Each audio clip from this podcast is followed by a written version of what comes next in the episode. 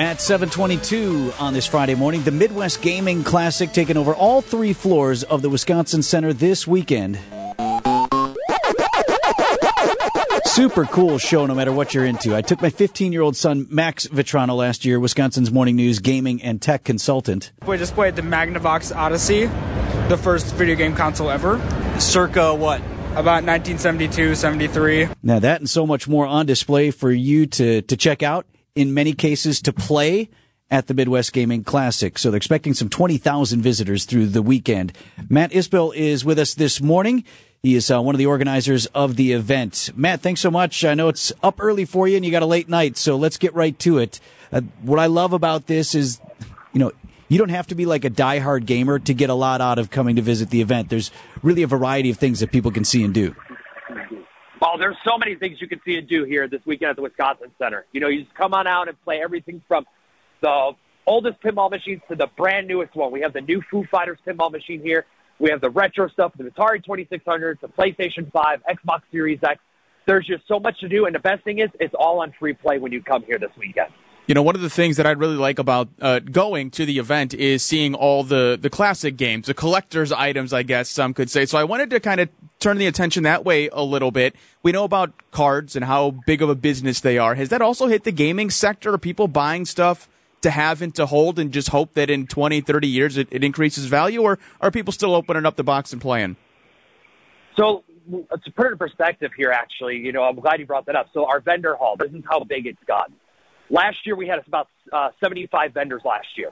We doubled the size. We have 125 plus vendors this year and the trading card community is coming out. They're doing grading this weekend here. The retro gaming scene when it comes to collecting is insane right now. How many people just want to get yeah. their hands on the stuff they had when they were younger? It's insane.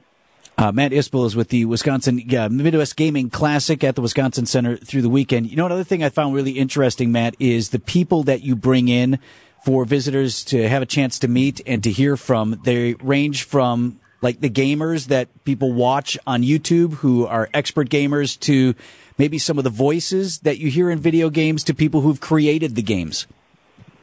That's right. We bring in um, some of the most popular YouTubers on here at the Wisconsin Center at the Midwest Gaming Classic, and we also have um, like one of our guests this weekend is Phil Moore. Phil Moore was on a bunch of hit shows on Nickelodeon um, in the '90s, and uh, we have some guys from the pinball area that come in and they actually teach you how they fix these machines. And if you buy one, that you could just do it yourself. Like there's a range of things you could just learn this weekend or just meet your favorite guests.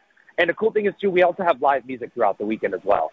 Matt, I don't want to put you on the spot and ask you what your favorite game is, but I'm going to go ahead and do it anyways. What's your favorite game? What's the first way? What do you got to do when you come to this thing?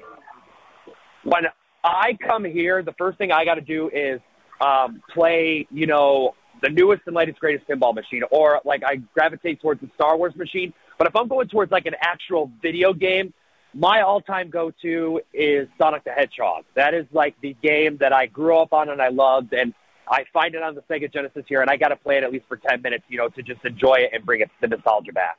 Man, I know you don't know every single piece of equipment that you have in there, but asking for a friend, would you happen to have a stand-up arcade version of uh, Sega's Outrun?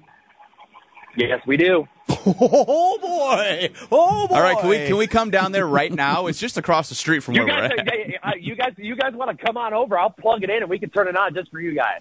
Okay, I'll bring a pocket full of quarters. No, I don't even need them. It's all on free play.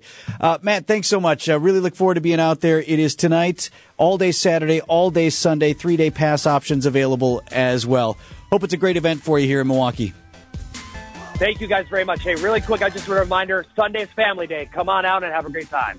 Uh, we'll be there. I'll see you there. Matt Isbell with the Wisconsin or the Midwest Gaming Classic at the Wisconsin Center here this weekend.